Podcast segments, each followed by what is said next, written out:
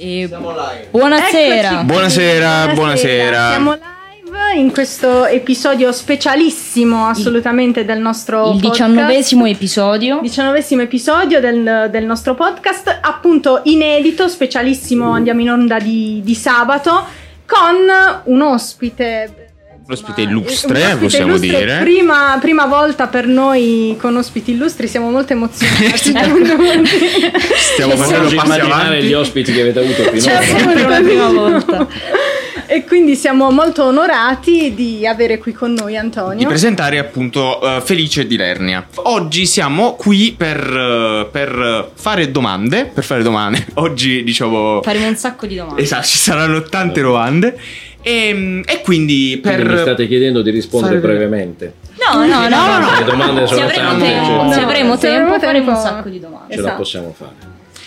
E insomma, qui abbiamo letto il libro, ci siamo preparati, Ci siamo abbiamo fatto una serie di preparati. domande, ci- abbiamo discusso perché appunto prima anche con Marianna abbiamo avuto modo di parlare e insomma è stato un libro che eh, credo di poterlo, per poterlo dire ehm, ha appassionato tutti da diversi punti di vista perché eh, io parlo personalmente, ehm, non mi aspettavo un libro così profondo, così intimo, che andasse a toccare delle corde che tutti abbiamo in, ovviamente in profondità, però che attraverso le esperienze personali di una specifica persona, ovviamente, sono state pizzicate in modo molto molto diciamo che, che hanno risuonato molto penso dentro ognuno di noi Mm-hmm. Mhm. e quindi per questo la curiosità, diciamo, poi è, diciamo, è diventata sempre di più e la nostra curiosità a sua volta è diventata poi le domande che, che leggeremo, porgeremo, chiederemo, insomma, tutte queste qua, questi foglietti qua. Ehm, quindi, allora, eh, Rossana, Ok, ah, eh, io- chi vuole? Vabbè. Partiamo? No, partiamo, allora, partiamo con una domanda che in realtà viene da, da un ragazzo che- del nostro gruppo che non è potuto venire oggi, che ehm, appunto lui ha posto subito il- la, la questione che il, il libro fosse strutturato a capitoli brevi, diciamo chiamiamoli capitoli, eh, che appunto più sem- che sembrare del- delle lettere, insomma, fosse tipo un flusso di coscienza, cioè sembrava che questi pensieri più che altro avessero la necessità di venire fuori. Quindi la domanda in sé per sé è da dove nasce oppure c'è effettivamente una necessità di scrivere, di mettere per iscritto determinati pensieri che sembrano appunto più un, flusso mentale. Come è stato costruito? diciamo. Sì, allora il, eh, non sono tutte lettere, il sottotitolo, in realtà il titolo e il sottotitolo, chi ha letto il libro lo ha scoperto, sono in realtà due titoli di due pezzi Mhm. che sono contenuti, uno che si chiama Tieniti forte e l'altro che si chiama Lettere al figlio che parte. Tra l'altro chi legge il libro scopre che lettere non significa epistole, ma significa Mhm. lettere dell'alfabeto. E, perché appunto insomma si racconta un racconto di un mio sogno in cui sogno di mio figlio che sta, che sta partendo, sogno assolutamente vero come tutto quello che è scritto nel libro e mh, la persona che io a un certo punto vedo dietro mio figlio mentre lo abbraccio, che in realtà era mio padre, ha una scatola in mano e dentro questa scatola ci sono delle lettere dell'alfabeto e devo dire che mh, evidentemente non era chiarissimo perché a qualcuno invece è rimasta l'idea che fossero delle lettere Mm. spedite. E, mh, quindi al di là del titolo sì, eh, la domanda è molto molto suggestiva. Allora, io ho cominciato a occuparmi di autobiografia nell'88, mh, fondamentalmente per motivi professionali, perché ho usato da allora l'autobiografia nei contesti di cura e poi dopo pochi anni sempre nei contesti di cura, ma eh, ad uso dei professionisti e delle professioniste della cura. E, e poi a un certo punto ho cominciato una quindicina d'anni fa a scrivere le mie cose per fare autobiografie della famiglia, quindi fondamentalmente tutto nasce come qualcosa di molto tecnico. Eh, l'utilizzo di una tecnica autobiografica vera, autentica, per parlare di autobiografia della famiglia, cioè per fare quello che dicevi tu prima, toccare le persone affinché eh, potesse sgorgare una riflessione sulla propria esperienza. Infatti il libro da questo punto di vista rispetta una serie di regole molto mh, sembra, potrebbe sembrare improvvisata la scrittura, in realtà è molto rigorosa perché è fatta in maniera che possa succedere quello che tu dici. Tecnicamente posso anche dirlo perché non c'è un segreto, non è la ricetta dello chef, non ci sono i nomi dei miei figli Sì, mai, infatti. non ci sono gli anni, non, ci sono, non c'è l'epoca, cioè mh, si fa in questo modo affinché, proprio perché non si riduca la possibilità di identificarsi in quello che si legge. E invece laddove si legge il nome di una persona, questo evidentemente già allontana. Poi però ovviamente non è stato più così. Come scrivo nell'introduzione, a un certo punto questa cosa eh, si è affiancata al fatto che io ho passato tutta la vita a lavorare con le parole. Io ho lavorato nei primi anni Ottanta nelle radio locali, televisioni locali, avendo anche moltissime soddisfazioni, insomma è stato uno dei momenti più belli della mia vita, anche un bel successo e quindi anche scrivere è diventato un modo, l'ho scoperto tutto sommato molto poco tempo fa, anche per prendermi cura di me. E, mh, a voi penso di poterlo dire fra di noi, e buona parte delle cose che sono scritte lì sono scritte subito dopo la mia psicoterapia, cioè finisco di fare psicoterapia, riprendo delle, delle cose e, e metto giù dei pezzi. Ecco, quindi c'è un flusso di coscienza vero e proprio e come suggerisco sempre a chi con me da tanti anni fa lavoro autobiografico, l'autobiografia è un modo di prendersi cura di sé. Bene, grazie. Quindi ci sono delle strutture eh, proprio all'interno della scrittura, cioè per esempio in questo momento mi è venuto in mente una cosa che in realtà a primo impatto eh, mi è sembrata estremamente eh, spontanea, improvvisata. Eh, ci, so- ci sono dei punti in cui vengono segnati punti, uno e, e si viene estrapolato. Sì, no, quella è una tecnica, no, quella è proprio uno stile, come dire, una cosa che mi piace fare, Ok. non, è, non è una tecnica, come dire, una captazio. Ok, ok. No, no, quello è proprio perché mi piace scrivere in questo modo. Allora, in alcuni casi, per esempio, c'è l'ultimo pezzo del libro, Separarsi per esistere, Mhm. Che è il pezzo che sul mio blog credo sia stato letto da almeno 40.000 eh, visitatori unici. E a un certo punto, quando uscì, eh, successe veramente di tutto perché mi segnalarono che c'era gente che se lo intestava. Ah. e- Ah. sì, sì, una cosa spiacevolissima. Io non pensavo che avrei potuto provare una sensazione di, eh, Frode. di gelosia, cioè Eh, per le certo. mie cose, come successe. Tant'è che fui costretto in almeno quattro circostanze a scrivere a queste persone che su Facebook avevano scritto per intero il mio pezzo come se fosse loro. no? E quella cosa è scritta veramente per pezzi. Allora, eh, tutto è cominciato lì Ok. perché quella storia, quel, quel brano Separarsi per esistere comincia in Andalusia dove vive mio figlio e finisce settimane dopo sulla tomba di mio padre. Ok. Quindi quello veramente è stato scritto così e quindi io l'ho scritto uno perché sapevo che avrei scritto soltanto quella cosa mentre ero nella camera d'albergo Sì. in Andalusia.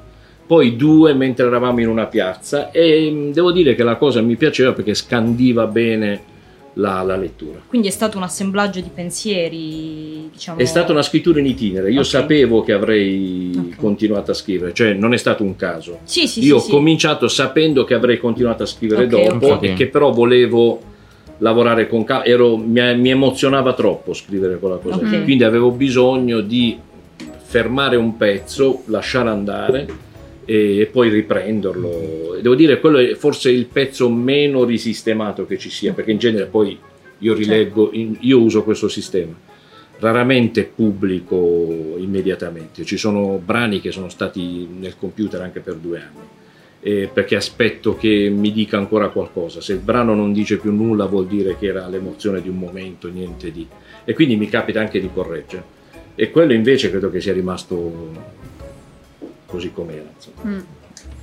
Se posso chiedere, io una, diciamo, ho notato una tecnica che è stata più volte utilizzata nel, nel libro, ma a questo punto mi chiedo se sia per gusto personale nel modo di scrivere oppure se anche lì ci sia effettivamente un significato più profondo dietro. Ho notato che molto spesso c'era la ripetizione di una frase in particolare con una variazione È una singola. tecnica, sì, sì, sì, ah, ok, ma è una- quindi era diciamo... È una tecnica che deriva da un gusto personale, Ok, voglio dire. Non, ok. cioè, non c'è dietro una strategia di programmazione neurolinguistica, è quello che voglio dire. Ok. Nel senso, no, lo dico perché eh, voglio dire, è possibile farlo, cioè chi si occupa di queste cose sa che ci sono delle strategie di scrittura che hanno una, come dire, finalità, non dico manipolatoria, ma insomma, invece quella è una vera e propria retorica, tecnica retorica, insomma, sì. che racconta in qualche modo. Adesso saprei anche come si chiama, ma lo, in questo momento non me lo ricordo. Tant'è che siccome lo dimentico, ce l'ho scritto sull'iPhone, cioè come ah, si okay. chiama quella tecnica, perché spesso me lo chiedono, no? anche gli studenti, insomma le persone con cui, a cui faccio lezione, e vado a vedere sull'iPhone come si chiama e glielo dico. Forse anastrofe, devo okay. controllare. Ah, può essere. Okay. Sì, può essere. No, e, diciamo l'ho chiesto perché mh, mm, mi, mi ha colpito, perché a volte mi sembrava, leggevo, poi rileggevo la stessa frase e, allora pensavo, pensavo, ma sono tornato indietro. E invece no, segnava una evoluzione piccola però costante nell'avanzare del brano. Personalmente mi ha colpito certo. questa cosa. Beh, per esempio in Separarsi per esistere c'è questa cosa. Quando parlo di ti ambarete a perd, del proverbio, dico che devo insegnarti, devo lasciarti eh, per lasciarti andare, devo insegnarti a lasciarti ah, andare, insomma, quindi gioco un po' su questa cosa qui. E un'altra domanda che mi sono posto, data l'esperienza, diciamo che c'è stata con, uh, lei diceva dall'88 se ricordo sì, bene, con l'autobiografia, con l'autobiografia. A questo punto mi chiedo in effetti quanto quella determinata esperienza abbia poi determinato in lei prima la volontà di scrivere per sé e soprattutto un determinato modo di scrivere per sé. Allora, sul determinato modo di scrivere, allora bisogna dire questo, eh, una regola nella mia formazione autobiografica è quella che io propongo da tanti anni in giro insomma, per l'Italia, io ho laboratori di autobiografia insomma, a cui partecipa gente un po' da tante regioni.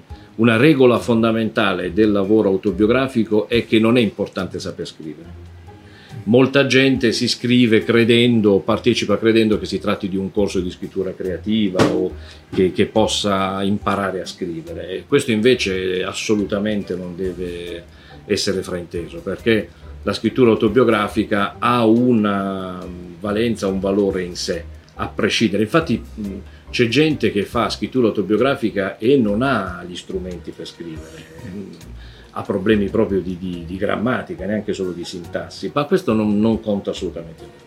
Invece la, il gusto di scrivere in un certo modo a me arriva da tutt'altra, eh, è una, una, cosa che mi porto dietro da quando ero bambino. Io ho fatto, ho fatto le scuole elementari a Milano e mm, l'unico ricordo che ho, come dire, che mi rimanda a questa cosa è che in questa scuola elementare erano affisse eh, c'erano due enormi cartelloni nel corridoio della scuola in cui erano scritte due storie che avevo scritto io oh. e, e, che facevano parte della, ormai dell'arredamento della, della, scuola. Io non le ricordo, credo di ricordarle, ma temo di confonderle, di sovrapporle con storie che invece mi erano state raccontate quando ero bambino, perché stiamo parlando, facevo la terza elementare, probabilmente la seconda.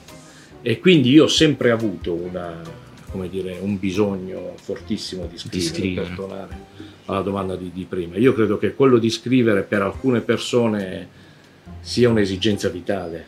Eh, poi ne fai l'uso che vuoi. io ci sono moltissime cose che ho scritto che nessuno leggerà mai. Ho un quaderno nel quale scrivo a mio padre che è morto ormai da un po' di anni e scrivo cose che nessuno potrebbe mai leggere, che io non autorizzerei mai nessuno a leggere, però per me è fondamentale farlo, è un, come dire, un modo veramente di stare al mondo e questo in qualche modo, se ci sono dei passaggi commoventi, belli, divertenti del libro, è dovuto più a questa mia, più che a una necessità autobiografica. Una predisposizione. Sì, una predisposizione. Stata. È, è, curioso perché um, all'inizio no, del, del, nell'introduzione eh, lei dice che con, con, le parole il suo obiettivo è toccare... Eh, io eh, prima ne parlavo anche con, con Marianna, in realtà ehm, mi aspettavo, eh, soprattutto mh, diciamo eh, intuendo l'argomento, eh, una, una, qualche analisi in realtà. Invece eh, ho trovato una grande intimità e una storia personale. E in realtà eh, c'è stata anche una, una sensazione da parte mia, man mano che mi prendeva, mi facevo prendere dal libro, Um, quasi di fastidio perché non solo ho sentito, uh, adesso pensandoci, di essere toccata io su questioni diciamo diverse in realtà perché io sono esclusivamente figlia o diciamo la mia storia è, è estremamente soggettiva, però mh, a un certo punto mi è sembrato anche di star toccando in maniera molto intima la vita di qualcun altro e insomma è stato abbastanza... cioè ho detto ok però queste sono emozioni, sono situazioni, pensieri eh, estremamente intimi, magari li ho fatti anch'io su certi versi, ma so quanto sono intimi proprio perché li ho fatti anch'io. Certo. Quindi, mh, diciamo, è, è, quanta disponibilità eh, diciamo nel toccare gli altri, eh, però nel, non, non, non, si sente toccato anche lei nel, assolutamente nell'essere sì, così ci sono, disponibile. Assolutamente, ci sono, allora io adesso non voglio ma corro volentieri il rischio diciamo, di rompere l'incantesimo. Allora, tutto quello che c'è scritto nel libro è vero, ma non tutto quello che si poteva scrivere c'è scritto. Okay. Mm. Come è giusto. Eh, quindi non c'è nulla di artefatto, non c'è nulla di eh, come dire, costruito ad arte, non ci sono delle cose che non era giusto ci fossero. Okay. Che non era giusto nei confronti delle altre persone, per esempio, certo. che sarebbero state coinvolte. Non c'è neanche l'analisi e perché non c'è l'analisi? Per un motivo semplicissimo. Uh, un libro autobiografico, mh, mm, l'autobiografia non contempla l'analisi, diventa un'altra cosa. La, capita molto spesso che la gente che comincia a fare un percorso autobiografico a un certo punto inevitabilmente comincia a fare considerazioni sulla vita, sul mondo, no? Invece ci sono delle regole base, per esempio parlare in prima persona. Eh, non generalizzare, non uh, andare su concetti astratti. In questo caso in particolare, ancora di più perché il, l'obiettivo del libro è abitare le domande, non dare delle risposte. Uh-huh. Cioè, i libri che danno risposte, che spiegano le cose, tendenzialmente riducono le possibilità. L'obiettivo di un libro, così come l'obiettivo di un film, l'obiettivo di un romanzo, dovrebbe essere quello di... Um, cioè, noi possiamo dire che un libro funziona quando chiuso quel libro, chi ha finito di leggere ne va a prendere altri. Uh-huh. Ma se avendo letto quel libro ritiene di aver avuto delle risposte, certo. quel libro ha fatto un lavoro pessimo. Nel caso di questo libro ancora di più perché ci sono degli interrogativi che non, raramente sono uh, posti in maniera esplicita ma che si insinuano per identificazione nelle persone che dovrebbero far partire tutta una serie di riflessioni. Questo è l'obiettivo, non dare, non dare delle risposte che sarebbero assolutamente soggettive, tra l'altro. E infatti un'altra cosa che mi sono chiesta, ehm, nel senso, eh, ovviamente appunto questo è, eh, come abbiamo appena detto, autobiografico, quindi non si pone l'obiettivo di fare un'analisi. no, si pone l'obiettivo di fare una lezione di antropologia. Cioè questo libro, come gli altri... Ma eh, sono questo, confusa però. Eh certo, questo libro, come gli altri miei libri, verranno usati per fare lezione. Pur essendo così soggettivo? Pur essendo così soggettivi, ma ci sono delle questioni. Cioè, eh, una, una, una critica che mi fanno molti colleghi, molti addetti ai lavori, è che nel libro ci sono dei concetti enormi, nel senso non che io abbia detto no, delle no, cose però, stratosferiche, però delle cose eh, allora in gergo io li chiamo del, degli spin-off. Okay. No? Ci sono dei concetti che se li apri, se apri la botola, dentro c'è certo. la tana del bianconiglio, okay. entri e non esci più. Ma questa cosa è voluta, perché poi quando li usi per lavorare, per fare lezione, per, come libro di testo, vai alla ricerca di questi passaggi e questi passaggi sono passaggi di antropologia familiare. Per esempio, tutto questo libro è, una, è un libro trigenerazionale, certo, si dice sì. Perché fondamentalmente io sono al centro e parlo mio, dei miei genitori, ma in particolare di mio padre e dei miei figli. È un libro molto sul maschile. Esatto, anche, sì. Certo, anche se è un libro scritto al femminile come ho scoperto hanno detto due donne, due critiche insomma, che hanno fatto una recensione di Eppure il vento soffia ancora e, ed è una cosa che io lavoro molto nel campo della violenza di genere e una cosa che mi torna molto dalle persone con cui lavoro è che la mia scrittura è femminile. Okay. Io ho un modo di parlare, di parlare di me molto femminile. Però al di là di questo è, una, è un racconto del maschile trigenerazionale questo è inutile negarlo. Mm-hmm. Questa cosa qui, eh, diciamo, eh, son, sono molto soddisfatta insomma, di questa risposta perché in realtà ehm, leggendo soprattutto i capitoli iniziali ehm, mi è parsa, diciamo, c'era, c'è, c'è stata inizialmente una, una descrizione del rapporto con, con, il padre e c'è questa, per esempio, c'è la, diciamo, quel, quel pezzo in cui eh, racconta eh, di accorgersi aprendo una bottiglia eh, di avere gli stessi gesti e, cioè, per esempio quello in antropologia si chiama body's memory. Ok sì. Quindi lì c'è una, dire, una, dire, un frammento di antropologia senza definirlo così che allontanerebbe il lettore. Cioè, certo. se io scrivessi in quarta di copertina, che è un sì, libro sì, di antropologia familiare, non lo comprerebbe nessuno e sarebbe un peccato, non per il libro, perché in realtà può leggerlo anche chi ha la terza media, certo. chi ha la quinta elementare. No, e diciamo la cosa che eh, adesso forse sono anche un po' in imbarazzo nel dirlo, però in, in riferito al personaggio. Possiamo eh, girarci tutti. Diciamo, no, no, nel senso, nel senso imbarazzo perché è così personale come libro, eh, però da lettore esterno, diciamo, riferito al personaggio, è che eh, ho avuto l'impressione eh, che il, il, mh, mm, il padre abbia, abbia fornito il, diciamo, chi essere e la madre, la cui, che, che, indossa la sua pelle, in cui comunque c'è un, un rapporto molto forte, il come esserlo. Diciamo, questa è stata una mia impressione, una, un'idea che mi sono... Direi che è assolutamente centrata e tutto sommato non ci avevo mai pensato neanche io Pensandoci sì, assolutamente sì, perché il, come mi è stato chiesto in occasione della prima presentazione del libro qualche giorno fa, credo di poter dire sì questo, che la mia scrittura è una scrittura femminile, una scrittura dolente, dolorosa, perché è la scrittura di mia madre. Eh, mentre il mio essere sempre molto in un certo modo è eh, cioè il chi sono è sicuramente mio padre. Il come sono bene oggi ho imparato utilissima questa cosa. Vedi non si finisce mai di fare terapia questa e la cosa bella è che fai psicoterapia con le persone che incontri che quasi per caso non con quelle a cui dai un sacco di soldi. Lei scrive di essere a disagio e di essere costantemente in fuori luogo, fuori luogo. sì Ora, delle, adesso, adesso delle domande questo... meno difficili. No, va bene, basta. no, sì, no, c'è da dire, ci sono due cose. L'ho letto dire. molto bene, non so se si va. eh, ci sono da dire due cose. Allora, la prima è che io sono profondamente asociale. Okay.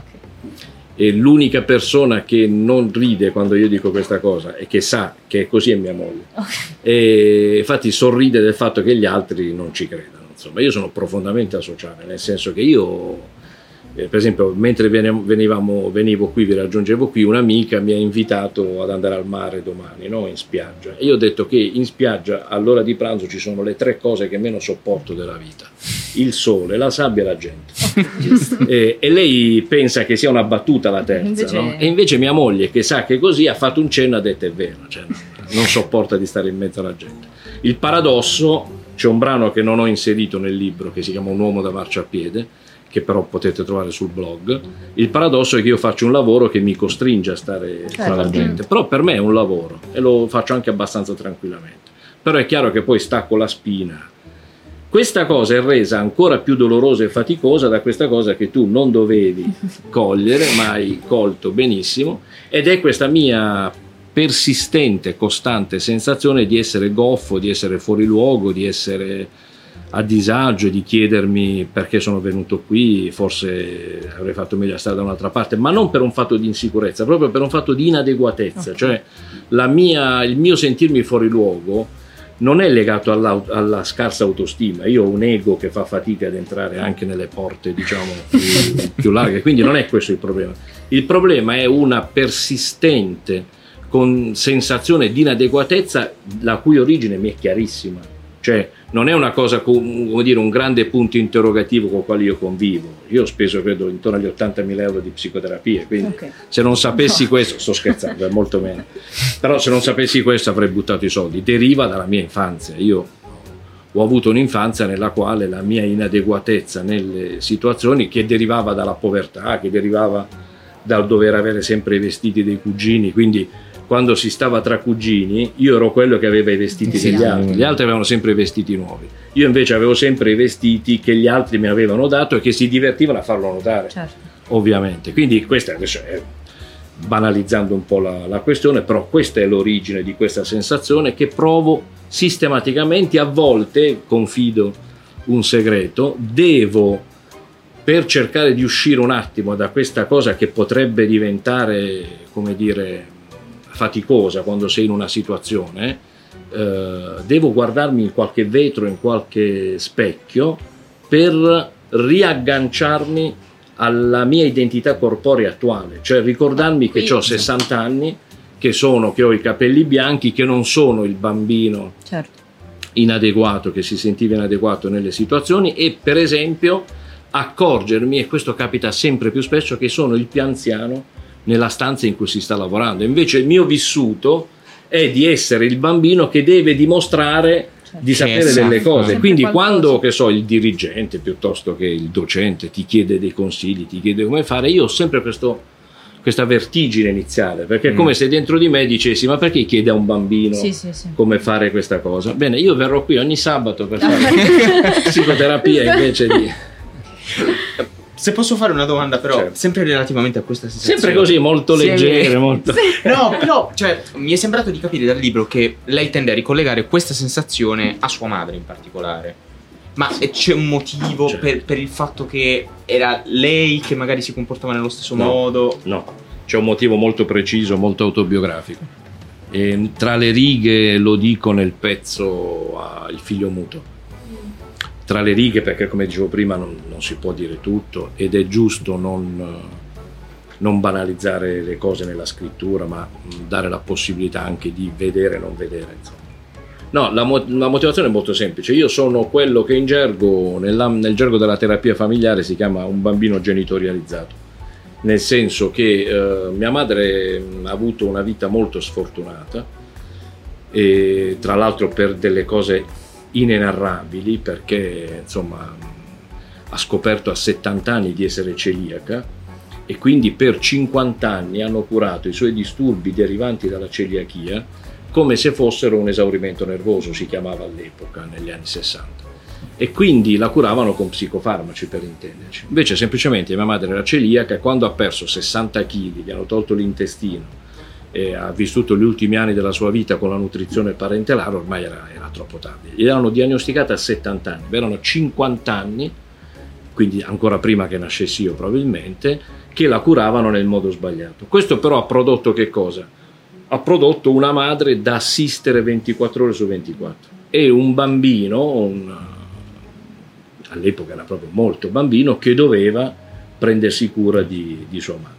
E, e quindi questo ha creato, come dire, un, un avviluppamento tra l'inadeguatezza il bisogno di prendersi cura, eh, eccetera, che insomma adesso semplificando ne stiamo parlando qui, ma ovviamente è molto contorto. Ho capito. Eh, anzi, mi scuso se ho No, no, no, no, no, un po' troppo assolutamente... Beh, ma del resto voglio dire, ho scritto un libro, quindi insomma non posso aspettarmi. Ripeto, eh, la cosa che ci tengo a dire è che mh, forse in qualche modo era quello che, in- che intendevi prima anche con la tua domanda. In qualche modo io metto a disposizione le mie cose dei lettori, delle lettrici.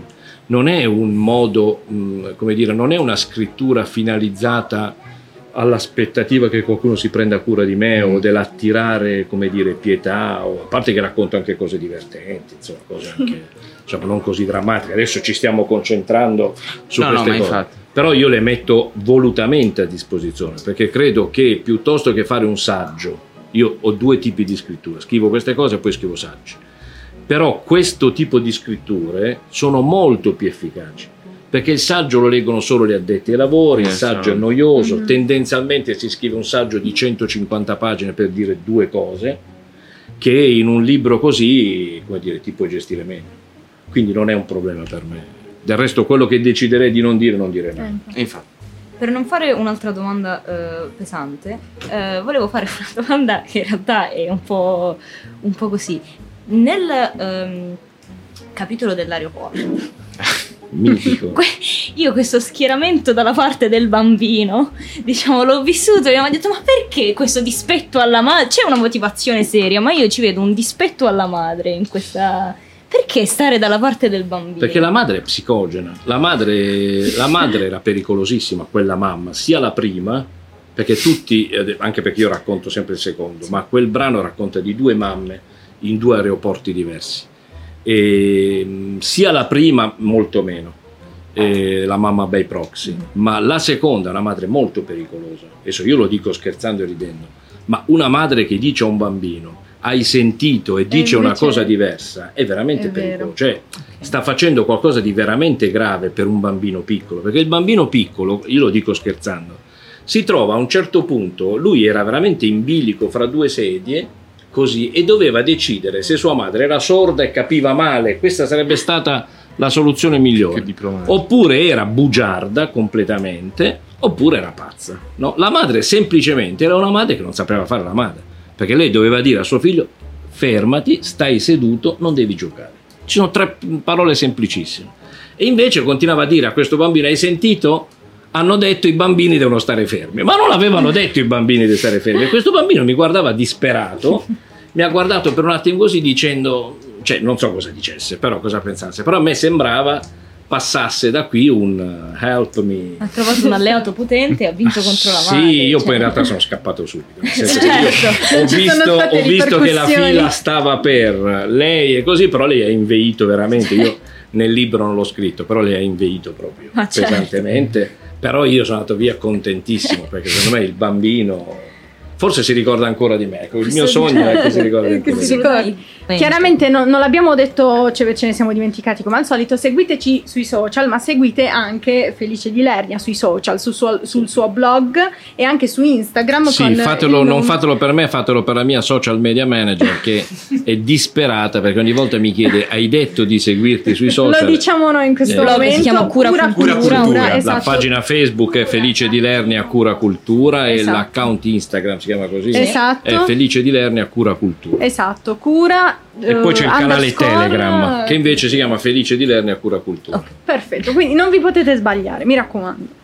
Ok, dai, Eh, un'ultima. Abbiamo avventurato l'ultima domanda? Oppure... Sì, io ce l'ho un'ultima domanda. Vai. Ok. Eh, Sono un po' preoccupato. eh. no, no, no, che in realtà, cioè, non è. mm, sì, no, è una domanda, credo, non lo so, vabbè.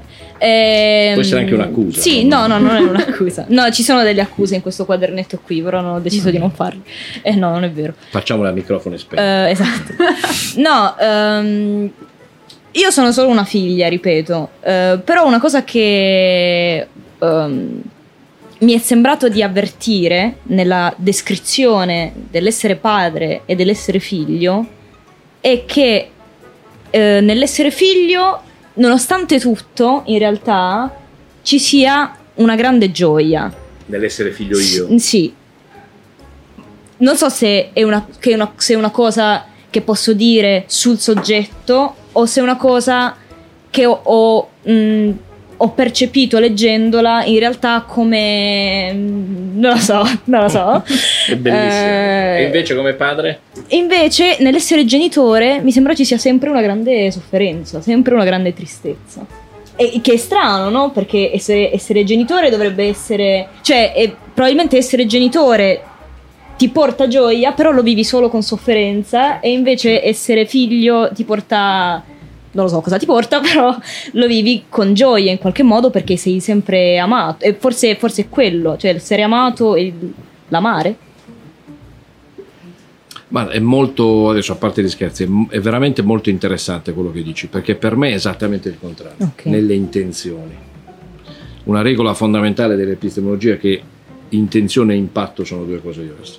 Quindi io avevo intenzione e ho sempre avevo intenzione di scrivere delle cose e la mia intenzione in queste relazioni è questa, però può essere che l'impatto di quello che io scrivo sia diverso.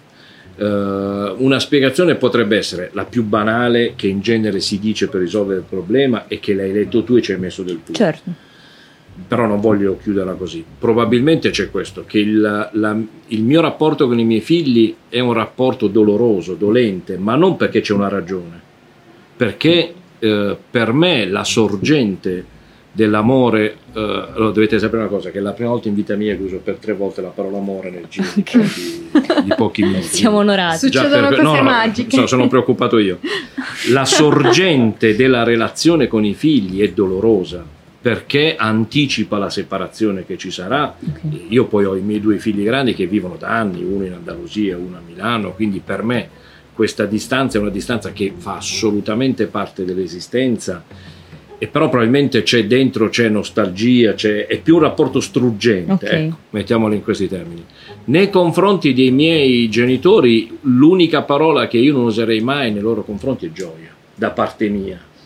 E sicuramente anche lì un rapporto struggente con mia madre, con mio padre recuperato, ma eh, io ho dovuto molto cesellare, prima si è citato il brano della bottiglia, quel brano è forse di tutto il libro il più sofferto, Mhm. perché io ho dovuto farlo vedere a tre persone di cui mi fido ciecamente per chiedere se per caso da quello che avevo scritto si poteva pensare che io avessi scritto che mio padre era ubriacone. Ok, E quindi ho dovuto tagliare perché mi hanno detto sì, ok. perché tu hai scritto delle cose da cui potrebbe sembrare che tuo padre si ubriacava. Siccome mio padre non si è mai ubriacato, però beveva, cioè il rapporto tra me e mio padre era fondamentalmente caratterizzato e nel brano, nel brano originariamente c'era scritto che io so di essere completamente astemio perché sono stato tuo figlio, ok. Perché mio padre era un grande diabetico che è morto giovanissimo, ma perché nonostante era un grande diabetico beveva normalmente e mangiava. Allora ho dovuto tagliare quel brano più volte perché non volevo che qualcuno pensasse di mio padre qualcosa che non era vero. Però quella relazione tra me e mio padre è fortemente segnata da questa cosa. Quindi se uno dovesse chiedermi di mettere insieme 20 parole chiave della relazione con i miei genitori, mai io metterei gioia, perché non ce l'ho proprio come, come Ok. ricordo, mentre ce l'ho con i miei figli. Ok. Ce l'ho con le vacanze che organizziamo. Oggi, per esempio, passati pomeriggio a organizzare un viaggio che faremo in giro per l'Italia insieme, così. Però mi colpisce molto perché questo dimostra che tu puoi anche sforzarti di scrivere le cose in un certo modo, No, no. però, come diceva De Gregori, quando finisci di scrivere le cose che hai scritto non sono più tue, diventano di chi legge e chi legge decide cosa è scritto. Questo c'è nel libro, giusto questa citazione di Non De. Gregori. Non credo. Il Però fa finale, parte della c'è- storia di C'è De una citazione di De, Gredo- di De Gregori nel libro, Ma non questo. forse non questo. No, mi stupiremo. Ci ho provato, Mi stupiremo. ci ho provato. Vabbè, av- avremo altre riflessioni, ma tanto le, Le le abbiamo consegnate nella persona di Marcella che le farà più tardi le, le domande. Quindi ancora una volta, se siete curiosi, venite alle 9 puntuali. Con un po'- con- con- venite alle 9 puntuali. Ah, Qui pensavo possibilmente dicessi a me con un po' più di brio le risposte. e, insomma, mi sa che appunto il nostro tempo a disposizione è finito. Noi ringraziamo ancora una volta Grazie a voi. Felice di Lernia. eh, Non immaginavo, non immaginavo che mi sarei trovato così bene. Grazie. Ah, beh, beh, siamo, Grazie siamo Noi siamo ancora volta. nervosi invece. io, io sto sudando per l'ansia, Se volete potete picchiarmi a telecamere spente. E Ok. prossimo appuntamento, martedì, martedì prossimo. no? come al solito, quindi ci vediamo martedì, Con rip- una ripetiamo, seguiteci. puntata su- esatto. che non sappiamo ancora su cosa sarà. Come ci vediamo sempre, martedì. perché noi Perché non- abbiamo fatto la scaletta per questa, ma non vi aspettate che la facciamo per tutte. Perché Esatto, non è così. Una volta viene Natale, come si dice. Va bene. Arrivederci.